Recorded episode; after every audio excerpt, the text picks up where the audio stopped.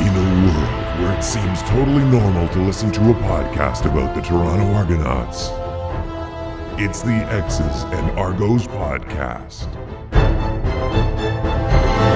Welcome to the X's and Argos postgame reaction podcast brought to you by Funny Bone Broth. My name is Ben Grant, joined as always by JB as the Toronto Argonauts lose a 23 13 decision to the Ottawa Red Blacks. And JB and I are going to talk to you over the next little while about all the things that happened in the game the good, the bad, you know, where things blew up uh, in the Argos faces, break it down a little bit. But at the end of the day, these are the two biggest takeaways we have from this. Defensively, you can't miss tackles that would otherwise have gotten you off the field. And offensively, if the other team is going to stack the box to take away the run, then you need to be able to burn them in man coverage. And the Argos fell victim to that on defense and couldn't capitalize on the box stacking that Ottawa did offensively. And those are the reasons that the Argos lost the football game. JB, this wasn't out of nowhere. We could kind of see this coming, but we both predicted a win. You know what what went wrong other than what I've already stated?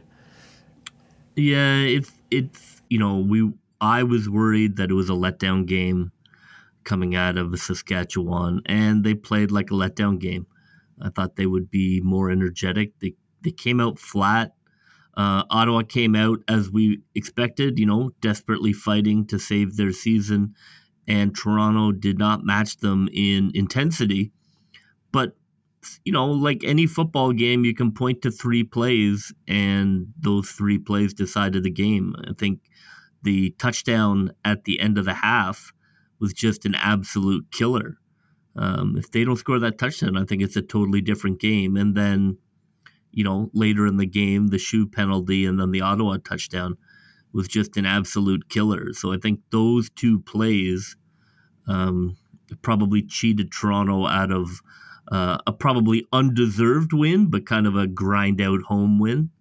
So you know, Ottawa like Ottawa did not come in and blow the doors off them. I thought thought Toronto played flat, and and there were like three moments that tilted the game.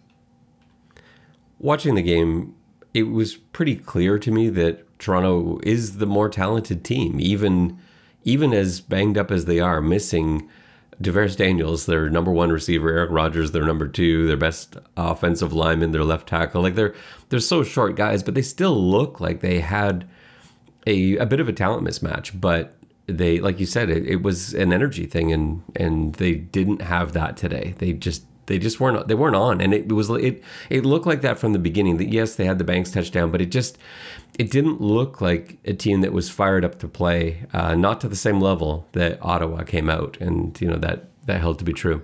Yeah, I mean, I, I mean, just to jump in, uh, I think the reality is is they they don't think about Ottawa. Uh, there isn't really any rivalry between these two franchises, and there wasn't last year. And you know, they just didn't have the hate in their heart that they did for Saskatchewan, and and sometimes it's hard to achieve that level of intensity um, when you don't have it.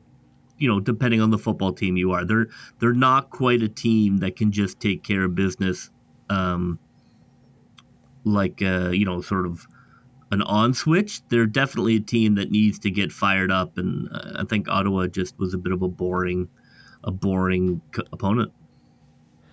Let's go through the game and uh, break it down as we go. So, first of all, I I actually love the five o'clock start for some things. I, I, know it doesn't work well. We'll see what the ratings are like. Toronto has drawn fairly good TV numbers, but they've been helped out by playing Saskatchewan twice, Winnipeg once. We'll see how this this game rates. But the great thing about the five o'clock start, there was amazing tailgating going on before the game, and I got there early enough to be able to just do a bit of socializing, walk through, and sample some cuisine. Uh, it was it was amazing. It was such a such a nice environment. And five o'clock's the perfect time of day because this is all going on sort of at you know two o'clock, three o'clock, uh, and er, you know everyone's got a chance to eat and you know have a few drinks. It's it doesn't feel weird because it's not like nine in the morning or anything like that. Um, so that was a really nice environment. It was a beautiful day for a game. If only the game could have lived up to what was happening pregame, because it was it was just really cool uh, to have this sort of time of day for, especially on a weekend and a day that people most people don't have to get up for work tomorrow being a holiday so that part of it was great. I'm all for the Sunday five o'clock starts when there is a Monday holiday the following day. Yeah, I'd I'd be happy with you know if you ran from the beginning of the year until you know the end of August. If you ran Sunday every week at five o'clock. Well, Sunday games need to be a part of the CFL schedule. Yeah, well, at least at least during the summer. And then I think when the NFL comes on, I think you start to transition out of that.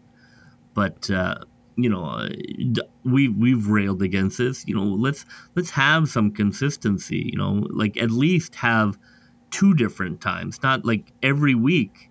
You know, the Argos a Saturday. Anyways, you know, it it's a real problem. They need to pick a date and they need to pick a time and try and build um, some consistency out of that. And I, I think five o'clock on Sunday all summer is a great idea. There was a Chinook helicopter flyover, which I am a big fan of. I like flyovers anyway. You're you're not a flyover guy, right? Uh, no, I like flyovers. Do you? Okay, I didn't it didn't seem like your kind of thing. Uh, it's you know exciting and stuff. Um, but uh, yeah, the Chinook flyover is my favorite of all of them. I know it's not like fast moving, like when they you know throw a you know throw a CF18 over top or something, but uh, they're just such they're such cool vehicles. I thought that that was amazing. Uh, I could give you my I could give you my air show rant, but I'll, I'll save that one for later in August.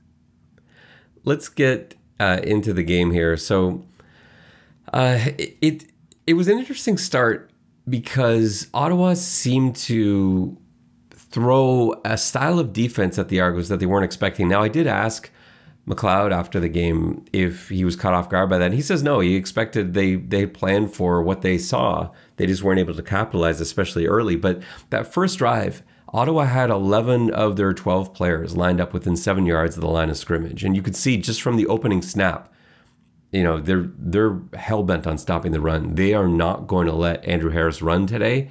And if the Argos are going to beat them, it's going to have to be with someone else. That was clearly from the first play, the first drive of the game, what Ottawa's like mission statement was, uh, and that means a lot of man coverage. It means a lot of they they ran a bunch of cover zero, they ran a bunch of cover one they would play zones and back off a little bit in second and long. And there was one second and 15, I think, but the Argos actually converted where there was no pressure at all. But those opportunities were very rare. It was get everybody on the line of scrimmage in everyone's face. And you kind of talked about this in our pregame walkthrough episode about how if you were Ottawa, you would send a lot of heat and you know stop the run, and that's that's what they did. Yeah, you know, it seemed pretty clear that you know Toronto wanted the run up first down, so you run blitz on one, and then you back off and and play you know deeper pass coverage on on second down. Um, it, it's a pretty straightforward response to to what Toronto has been doing, and I think largely Toronto did deal with it okay. I mean, if you look at the total yards in the air, the the issue is again the red zone and getting the ball into the end zone. Um, you know that that kind of reared its ugly head. I, you know, I thought they did pass the ball when they couldn't run um, decently. You know, if those guys catch the ball in the fourth quarter, you know, again, there's three or four plays that changed this game. Even though it looks like they were beaten, you know, four plays changed this game to a Toronto win. If you are unable to run, then you've got to hit big plays. Like that's you just can't like when the when the opponent knows that you can't run the ball at all, and Toronto with 33 rushing yards all game, Harris really couldn't get going at all. Then you've got to have those big plays. You've got to take advantage, like I said, off, off the top. You, you've got to have those deep touchdowns. More of the plays that we saw to to Speedy B. Um, that, has got to happen several times a game, and, and they you know they miss their opportunities throughout um, because you can't consistently it's so hard to be able to just move the ball down the field 10 15 yards at a time in three down football. You just don't have that you don't have that kind of luxury. And especially if you get a penalty here and there which uh, they also did then you know there's there's no hope for you. So at the end of the day mcleod bethel thompson had a pretty good statistical day. He threw for 340 yards no interceptions and yet it, that's not enough because when you have no run game supporting it those 340 yards divided up over the course of the game, there's just too many breaks in there, too many two straight incompletions in there where you you're just going to have punts on almost every drive. Uh, and that's what they had aside from the couple field goals. Yeah, they missed Daniels too, obviously tonight. Um, that you know that he is you know a downfield weapon. I agree with you though. More deep shots were needed, the way they did against Saskatchewan. But the with the offensive line, I, there was not on many downs a ton of time for late, long developing pass routes. And something Coach Dinwiddie addressed after the game, but didn't want to use as an excuse, and McLeod Bethel Thompson wouldn't even hear of it as an excuse, but uh, AJ Richardson was supposed to be dressed today. He was going to be the starter this week as the number two to the boundary. And he ended up uh, getting banged up uh, the last practice of the week, you know, right at the end, uh, doing some some red zone drills. And instead, they had to move Phillips to that spot and then bring Tommy Nield in. And so you've you've now got Phillips playing a spot that he's not really familiar with. I actually like him there. I think he he belongs in that spot, although not now with Rogers potentially coming back. Um, but it just meant all these moving pieces and all the plays you practice all week long. Suddenly there are different guys running them, and Tommy Nield hasn't been out there really at all this year. Brissett was a game time decision. He ended up not playing, and so yeah, it was they were sort of all over the place, but. Uh, the Argos didn't want to put excuses out there. I will put them out there though. That's really tough when you've got guys lining up in different spots, and and there's going to be chemistry issues. Uh, you know, forget about not having Daniels on the field. Like that's a huge deal in itself. But the guy that replaced Daniels wasn't even expecting to play that spot all week. So in that first quarter, the the Argos defense, uh, their first possession, they they had a bust which was really the only way Ottawa was able to get down the field consistently today. Caleb Evans had a great game, but seeing that bust early was a little bit sickening because we saw that early in the season. And then the last few games, they've been able to sort of iron those problems out, those communication issues out. Acklin had a 45 yard uh, pass reception where he ended up catching it in the flats and there was no flats defender to be seen. Both McFadden and Amos dropped out. I don't know who's responsibility that was. I couldn't tell uh, watching it live, but they both dropped um, into deep responsibility. Nobody uh, was anywhere near Acklin when he caught the ball. He was able to make McFadden miss and ran for that long game uh, gain. And uh, this would come up a few times today. This is the first time in a few weeks where we've seen multiple busts in the secondary. And I, I don't know the reason for that, but they had tightened it up previously, and now it's back to the drawing board. Yeah, the the secondary had their worst game since BC. Um, they just did not have the same fly to feel that that they had the last couple of games. Um, the you know, I, it was they weren't. Yeah, they just they just didn't seem to have a, a the play calling just didn't have a sense of what Ottawa was doing. It just felt like we were we were not in the right defense, and and Ottawa kind of picked us apart. And Ottawa was still able to move the ball down the field in big chunks, you know, which is what they like to do. And we were not able to take away the big chunk play, which is what Caleb Evans lives on. You, you have to force him to to nickel and dime you, and and they just did not get that done today the Argos really didn't get any breaks today either. Even going back to like there was a play in the first quarter. Uh, McLeod Bethel Thompson seemed to complete a pass. I think it was to Kurleigh Gittens Jr. Ottawa challenged it and it ended up getting overturned. There were two things that went wrong there for the Argos. So first of all, it went from being what would have been like a, a first in, in goal or close to a first in goal situation. Instead, uh, they ended up having to kick that first field goal. But on top of that, the play that they had sent in before LaPolice threw out the challenge flag was going to be an end around to Kurleigh Gittens Jr. And remember, we talked about how centered the Ottawa defense was on Andrew Harris.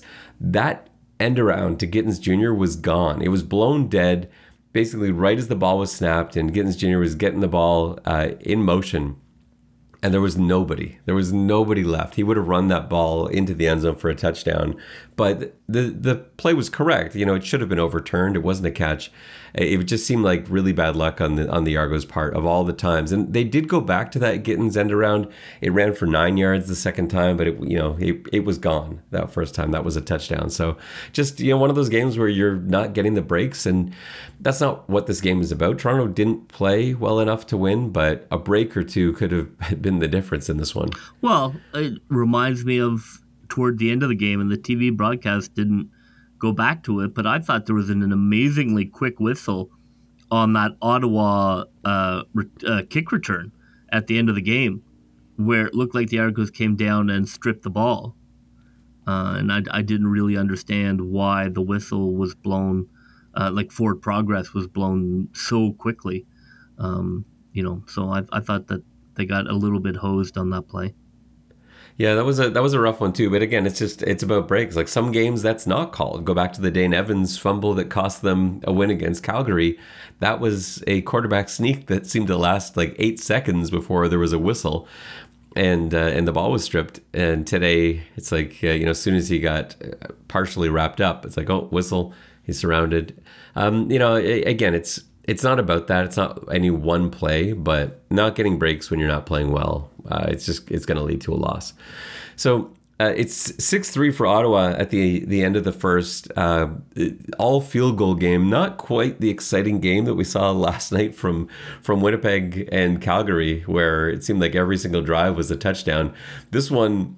Uh, finished the way it started with you know field goals and teams having trouble moving the ball. The second quarter was a little bit better though, so with with Ottawa selling out to to stop the to stop the run, uh, McLeod Bethel Thompson was able to finally take advantage of it. He ended up finding Banks on a it, it was sort of a hitch and go fade uh, that they ran from I think it was 29 yards out. Uh, but the the hitch part didn't sell. Like the DB actually didn't bite on the hitch part. It was just that Banks had such nice separation. He gets back up to speed so quickly. McLeod threw a perfect ball and in a place where only Banks could catch it. He ends up catching a touchdown. Uh, Argos are up 10-6 at that point. And it seemed like that might be enough to to get them going, but it, it just it wasn't. That was that was almost the end of things at that point. Yeah, the kick return right after that, I think, speaks to how the Argos just did not have their A game. The kick return unit has been very good for the Argos, but then they allowed a huge return on that, uh, maybe not huge, but a pretty sizable return on the kickoff after that touchdown. And that kind of stuff is just deadly. You know, you're trying to put an opponent in the grave and to just give them more hope um, it was just that kind of night for Toronto. They just did not execute at at a high enough level to take care of business. And would you have gone away from the running game because they? It's not like they sat on the running game in the second half, but in the first half there was nothing at all. Clearly, the game plan is is to take away Harris. Do you call that a little bit differently? Because I was thinking, like, I don't know if I would have seeing how stacked the box was for me I, I go away from it. I do i do misdirection. I play fake. I play action to harris. But i probably don't run enough. And yet he still had a couple of runs that whether it was one that went for six one that went for eight but then there were minuses in there as well. I, I feel like andrew harris kind of makes you play call very differently than you might otherwise because he can take over a game on the ground. You know, you don't see typically teams in the CFL with a running back who has 25 or more carries, and yet we've seen that multiple times this year. And you see a play like that where they completely stack the box, he still runs it for eight yards anyway. It's really hard to give up on calling run plays, even though that's probably not the right thing to do. No, you you should give up on it when it's that drastic uh, I agree. You don't want to give up on the run too early, but you know th- they were not getting any push at all. I mean, he ran for 17 yards for the game. Yeah, I think when when it's so drastically being stopped, you do have to just simply stop wasting downs. You were just wasting downs. You might as well take a knee. You know, it did seem like there were a lot of second and nine, second and ten yeah, just, in this game. You're just wasting it down. I get it. Harris is a big part, and he would probably go bananas at at being put to the side. But I think from a coaching point of view, that was not a let's keep sticking with this. It'll happen. It was like no, this is not going to happen. They've spent an entire half shoving it down our throat. We do not have our starting O line. We, we we just have to give Harris the rest of the night off. You know, other than the occasional pass. Um, because it's just not there. And and to be honest, that's not the end of the world in terms of keeping that guy healthy. I was kind of disappointed that they went away from some of the things that were working in the second quarter. Like they sort of found some success in those quick passes to Gittens, those those quick receiver screens uh, out wide, because the DBs had started backing off just a little bit since there wasn't really help over top. They're playing man, they're playing um, you know man to the field side, especially knowing they've got no help at all. And so they were giving a bit of ground, and the Argos found success there, but they didn't really go back to those plays in the second half, and I, I thought that was kind of weird. They also they also went empty a couple times in the second quarter, and it worked. Like having Harris out there as a sixth receiver, which we had talked about in the lead up to this game, because I thought that might be a nice strategy to go six wide. My theory was to help out the offensive line. That that wasn't what they seem to be using it for today, but it, it's just another way to get Harris the ball. So put Harris out as receiver, throw him some quick screens, and and we didn't really get that, and they didn't go back to to empty in the second half. So I, I thought that might have been a missed opportunity. Yeah, I, I, I mean it, it was. I, I you know I still think the game boils down to really three things: is that um, you can't give up that touchdown at the end of the first half.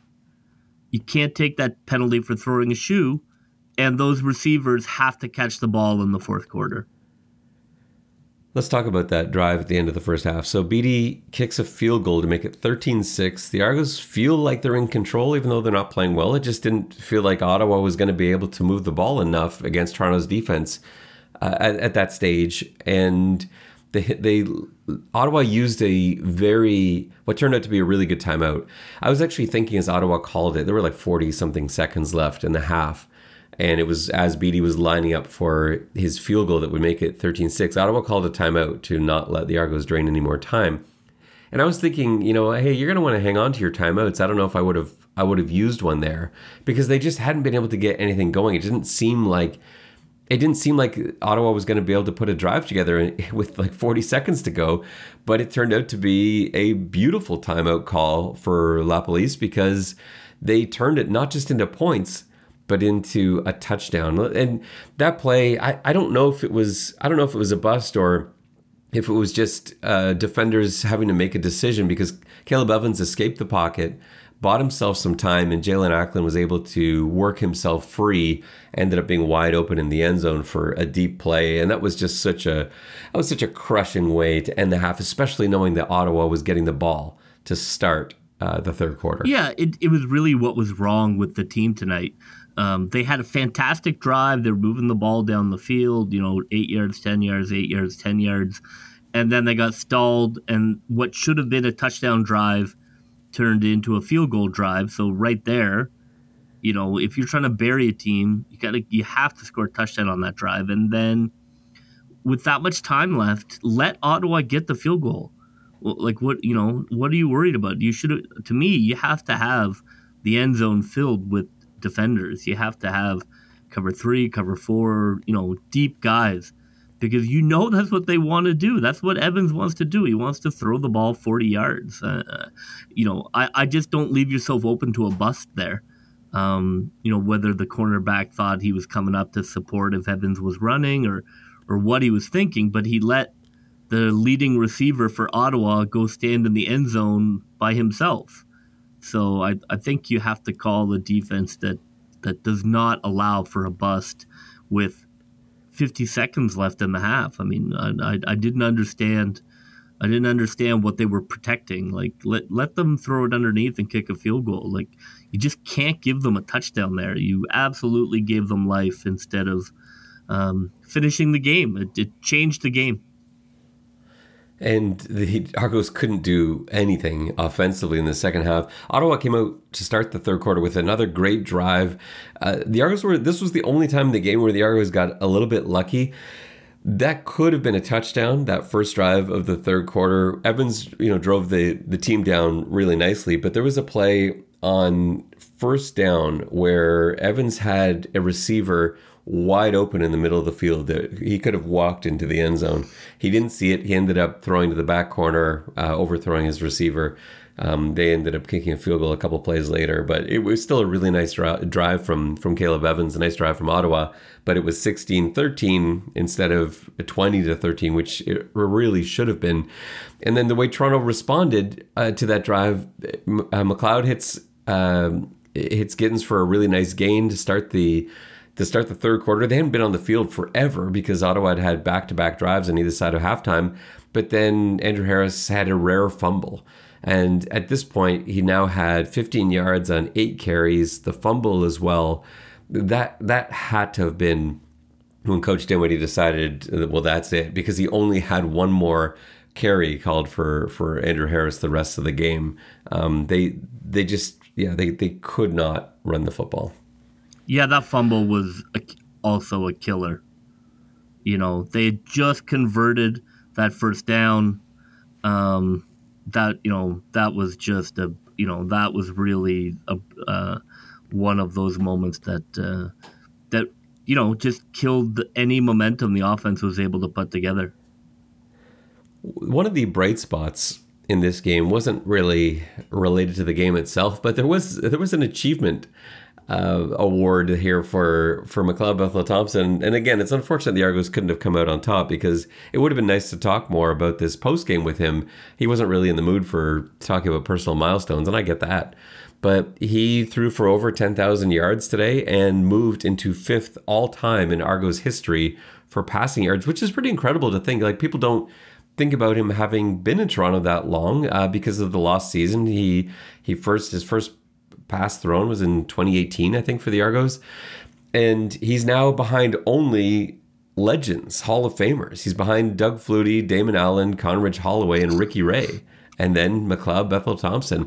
I think people are pretty shocked by that. This team that's been around for 148 years, and McLeod Bethel Thompson has passed for the fifth most yards of every quarterback the Argos have had. So uh, that milestone came a I think I think that came in the third quarter. He passed the ten thousand yard mark. I think in the second quarter, and I think he he moved into fifth all time in the third quarter. Um, and you know, there's a, a, nice little thing on the on the display board. The fans are really happy, but it uh, for him personally, but it just didn't feel like you know the, he that was that was enough. It didn't feel like this was going to be enough for them. At, at, that point, already fans were getting nervous, even though it was just. Uh, you know, 16-13 to end the the quarter. Toronto was just missing on so many different things. They just missed on sacks. They just missed on tackles on second and long. They just missed interceptions that were, you know, inches away. And they just missed completions offensively. There were a few balls that could have been huge plays and they were just, you know, a foot too far. And it, it just it, it, was a game where nothing was was going right. And heading to the fourth quarter, they're down 16-13. And it kind of felt like this wasn't going to end well. No, I mean, you know, from Ja'Gared Davis wiping out uh, a, an Argo tackler um, on, a, on, on a play, it just was a cursed evening. Yeah, they and that continued into the fourth quarter. They could not put a drive together. They continued to miss tackles, and then finally, in this sort of crucial moment where it looked like the Argos were going to get off the field, uh, with I think there was about six minutes left in the in the fourth quarter. At that point, uh, second down play is unsuccessful for Ottawa, and then we have the objectionable conduct penalty from McManis uh, to give Ottawa a first down and goal. Um, and then just after that, uh, Evans finds Behar uh, for for a touchdown.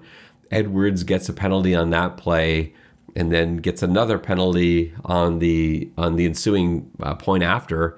Um, and that led to kind of a weird series because they weren't back to back OCs. And so he didn't get thrown out of the game, but I think he thought he was thrown out of the game because he, after that penalty, he ran off the field. They called him off and replaced him with Priester. And uh, he thought he was kicked out of the game. So he actually ran off the field, and the Argos had to send a staff member sprinting after him all the way around the field to the Argos locker room to bring him back because he hadn't been disqualified from the game. It was just such a weird sequence in a weird day for that defense. But really falling apart like that. I know it was late and you know maybe the game was already decided by that point, but it just felt like maybe if they could have had a, a, break there, maybe if that's a field goal, they're down six now. They can drive for a winning touchdown instead of being down ten at that point.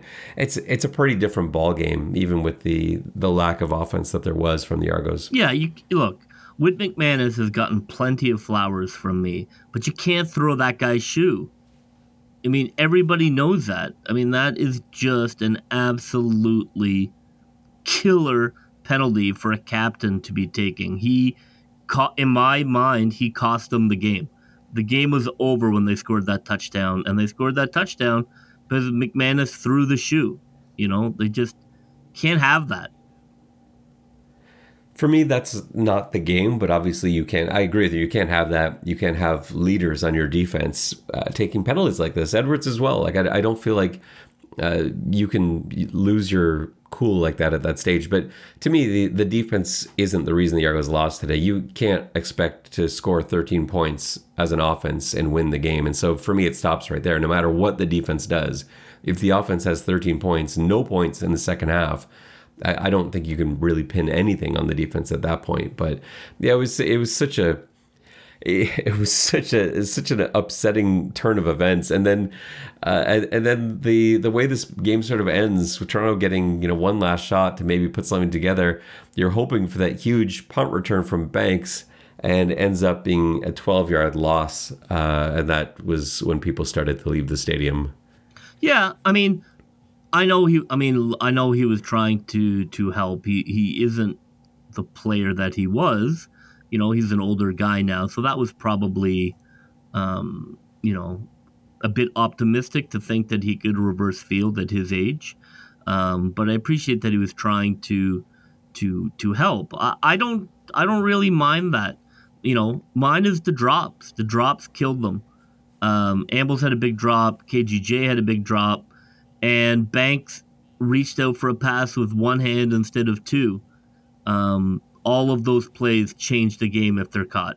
If they're driving for a winning touchdown, not the first of two scores. That's where I feel the shoe, you know, cost them the game. I think it's a different it's a different vibe in the stadium if they are driving for the winning touchdown instead of, you know, a likely impossible double score. Coach Dinwiddie was pretty animated after the game. He was he was upset with the team. It was pretty clear, and I, I wonder if this is a point where he's lost his patience enough that changes are going to be made personnel wise. He didn't say they would, but he did allude to that. You know, maybe being a possibility. Maybe these are discussions that need to happen. And this is not the first time we've heard him mention this. Do you think we start to see personnel changes based on this result? Uh, well, it's a very interesting dynamic when you have a coach and a player or players, uh, that as a head office has to be a moment where you have to decide who do you want more. You know, is are we all in on this coach? And if he feels this player is a poison, then we're going to get that player out of town. Um, or is the coach wrong and the coach has to go because the player is really talented? Um, I point to an Odell Beckham Jr. as an NFL example. Uh, you know, I think that that's a really tough decision for a front office to make as to who are you backing. You know, if we trade somebody talented because he is oil and water with coach, that's that's a big question.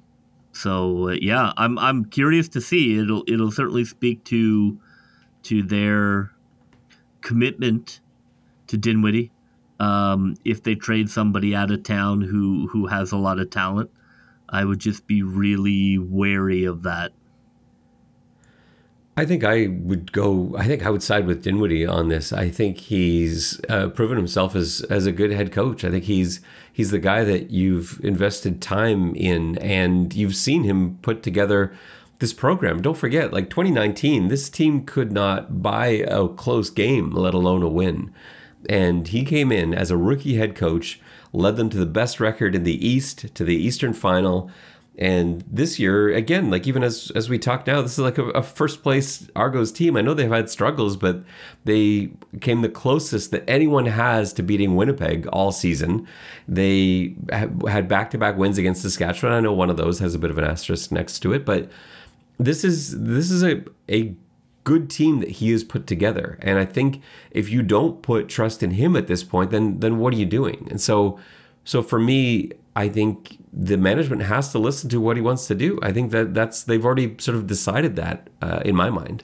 Yeah, uh, look, if he wants Chris Edwards out of town, I think that is a very risky proposition. I'm not saying it's not going to work, but then you are all in, and you better hope that you know the ball lands on uh, on your roulette square because that um, that could go a variety of ways um, from a team perspective. So yeah, it's interesting. You know, it, it isn't boring. It's, he's clearly, and I don't know if it's Chris Edwards, but he's clearly angry at at guys on the team, and Edwards has been not very um, controllable on the field. So uh, I'm yeah, I'm curious to see um, what happens this week and and whether they're able to kind of get back into uh, get back into winning mode. You know, tonight wasn't bad. It was just really boring. They, you know, honestly, they look like the 2018 Argos. The yeah, they they weren't very exciting at all. Um, and just to for, further on what you said, I don't know who coach is talking about either, and it I, I guess it could be anybody in theory. Um, I get why it would be Edwards based on what you talked about, and those back to back penalties and, and everything else. But I haven't ever heard coach say anything negative about Chris Edwards. And so um, I think that would be jumping to conclusions if we thought that it was him that was causing issues. And he also hasn't, he's only been with the team now Uh, active for for what three games. So I don't know where the problems exactly are coming from, but he does seem to be frustrated with an attitude from somewhere, wherever it is on the team. And maybe we will see this week if moves are made. Then I think you have to assume, well, I guess that I guess that guy was was causing some issues, and they may be in a position where they can make some moves because this is their sixth game, and you've now got guys that are eligible to come back from the six game injured list. Some that we expect to return, some that we don't. I, I don't expect Peter Nicastro to come back. He's eligible to. I haven't got the sense that he's anywhere close to being able to return. I do, however, think we're going to see Eric Rogers and Juwan Brescacin come back. I think we're going to see Jack Cassar come back. There are going to be guys that are going to make a difference. Uh, but I don't know. I, I don't know what that's going to mean move wise. It does put you in a position though where you can make some moves. Maybe you can make moves at receiver if you've got Brescacin, Rogers coming back. You've got Daniels who is hopefully healthy and ready to go next week. Now you've got this huge surplus of receiver talent. So maybe a move is made. Now, offensive line wise, this is what we were thinking coming into the game. I still think they need to make a move for a tackle. But Philip Blake actually played really well. I haven't graded the game. You can't really do that live. But I was trying to keep track of uh, hurries, knockdowns, sacks, pressures that Philip Blake was allowing and he had a really clean sheet. He did allow a couple of a couple of pressures. He allowed a knockdown and a hit, but I thought it was actually the best left tackle play the Argos have had all year, which is maybe saying something because he's not a tackle. Um, but that's just in pass protection. I, I didn't really uh, pay close attention to him as a run blocker. But in pass protection, Philip Blake looked really good. But I want to go back and look at the film and really see where some of those breakdowns were otherwise. But I still think they, they need to bring in a tackle unless they're positive that Isaiah Cage is coming back soon. And I just don't think you can be. So um, I, I think if you're going to make a move, you're looking to send somebody out of value potentially to bring back a tackle that can play and start. I thought the kid, the Atlantic, our Atlantic rookie, uh, I thought he did okay. Um, out there, you know, there were, there were some moments where where he got blown by, um, and there were some, you know, uh, wasn't perfect, but he wasn't a turnstile. He, I, I didn't feel like he was a hole in the boat. And for a rookie coming out of Canadian University ball, I think that that bodes really well. especially a guy that really didn't play guard in university too. I, I thought he had a very promising game. And again, I want to see the film on this, but I saw him quite a lot because he's standing right next to Philip Blake, who's the guy that I was watching the most. And it, yeah, like you said, there there were some mistakes, and there were some times where.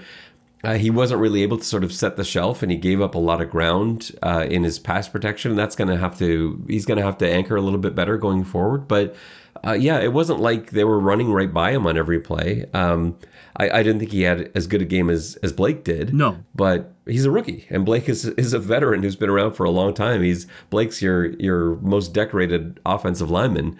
So they have to be happy. I think they have to be really happy with how he looked. I mean, if if if that's the starting point, um, you know, offensive line is by far the hardest position to come in as a rookie.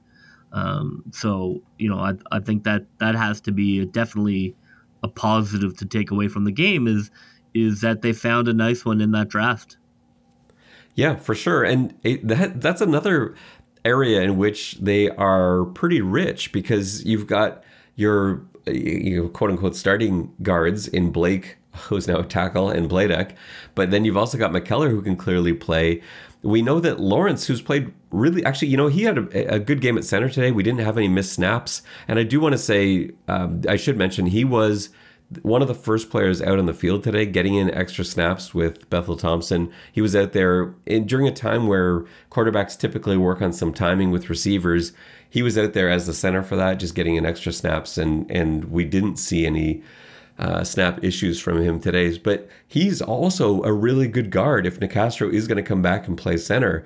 And then you've got Churchill, Richards this is suddenly a position where do we see a move there? Does does one of these guards get get sent somewhere for tackle help? I, it's not going to be a one for one probably uh, of equal value, but it is a surplus. Um, you know, guard and, and receiver the Argos have in spades. JB, let's get to our plays of the game and our players of the game. So, uh, offensive play of the game is is pretty pretty thin. Uh, I, I've got one play that comes to mind. Uh, probably the same play as you. I'm thinking that Banks touchdown. Yeah, that I, I thought there were a couple of really nice throws um, that Macbeth made. Uh, I thought that that seam throw in the second half was nice. There was one where he threw it over the linebacker, but in front of the safety. You know, I thought he he had a couple of gorgeous, like professional throws tonight, but the the the fade touchdown was the play of the game for sure. Great call, great read, great execution. Should have been that all night. Yeah, it was it was a beautiful throw. It was a perfect throw, and it was a gorgeous catch. And yeah, it was one of the few things that went right. But you're right. Like McLeod, again, had a, a decent day. It's just you wish you could go back in time and and have him not miss a couple of those wide open throws, but he made the hard ones. Like you said, he was able to, especially when they were playing zone, he ripped apart Ottawa's zone. He struggled a bit more against man coverage, with the exception of that that deep ball to Banks. But uh, you know, he had some some beautiful reads and throws today. He just uh, couldn't string enough of them together. Defensive play of the game. Uh, where are you going for the defensive play of the game? Um, again, there weren't a lot of standout moments. I think the moment that you know that I I, I love the most was uh, Oakman fully embracing his CN power and picking up the Ottawa center like a small child and carrying him backwards into the quarterback um, for for the sack. I thought that that was just unbelievable, just um, incredible and you know I wish that it had uh, resulted in in a turnover. Um, I, I loved um, the Shane Ray sack uh, fumble as well. You know I thought I thought the D line flashed with some really great moments, um, but that would be my defensive play for sure. Is Oakman uh, just manhandling the center?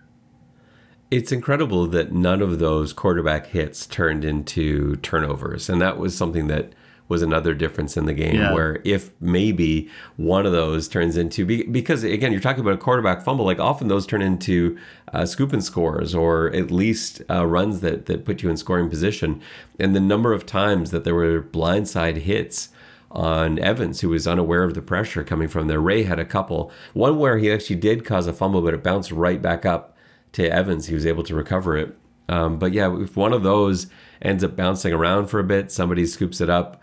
Uh, this is a very different game. But yeah, th- there were way more defensive plays to choose from. Mine, I'm going to go with what was at the time seemed like a really big deal. Is back in the first quarter, uh, Jamal Peters made a huge play. So Ottawa had the ball at Toronto's 24. It's a second down. There's a run play. I think it was to Bennett and the backfield action that they had, the receiver motioning that they had, triggered a corner blitz from Peters. And he came at 100 miles an hour, came all the way around. It was a run play to the offensive right. He came from the offensive left side, all the way around, tackled Bennett for a loss, and forced Ottawa to kick a field goal in that situation. At, at that time, instead of Ottawa potentially going up 10 to 3, it just put them up 6 to 3. I was thinking at that moment like this this could end up being the play of the game. Now, it turns out it, for me it did end up being the defensive play of the game only because there just weren't too many highlights after that. But yeah, that was that was a big play. It was a nice play from Jamal Peters, really instinctively reacting and you got to see his speed and man, I love corner blitzes. So, uh, yeah, that's the play of the game for me. Where are you going for your player of the game? Um yeah, that's a great question. I'm I'm you know a little behind the scenes. I'm not a big fan of player of the game in a loss, um, but I think that for me, God, I want to give it to Gittens Jr. I thought he had such a great first half, um, but that drop just just crushed it for me. Um, I, I guess I would give player of the game to Macbeth. You know, I thought he was good. I thought he had a good night. You know, I thought he made plays and he didn't get a lot of help. Yeah, I think that's fair. I think without the drops, he's close to 70% completions. He did throw for 340 yards.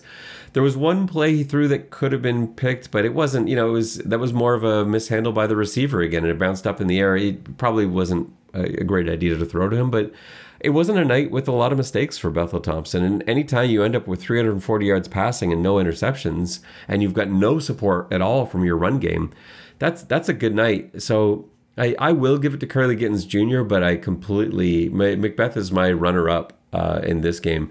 Gittens Jr. ended up with six catches on eight targets, 84 yards. He also was being used as uh, a returner today. He ended up with with three returns for 45 yards uh, on kickoff returns because they were uh, short some of the returners that they've had in in recent games with Brissett being out, Isaiah Wright not dressing, um, and so sort of his show they had him and and Tommy Nield was was back there returning as well. So uh, that was just yeah, it just kind of showed how upside down everything was for today's game. I thought you know what, and shout out Tommy Nield. I thought he had a decent game. I thought he looked pretty good. Yeah, he did. He, you know, he's a good player. Tommy Nield, he's not going to put together huge highlight reels. That's just not the type of player he is. But he's a smart football player. He works really hard. He does everything right. He just doesn't really make mistakes. He reminds me of a, a Winnipeg player. I think there's, you know, it just seems like that kind of guy that's not necessarily going to be highlight reel material, but somehow gets the job done week in week out. Um, and yeah, we saw Nield look good. He feels like a guy who's going to end up with the Blue Bombers next year and average 80 yards a game. That's, yeah. that's what he feels hopefully, like.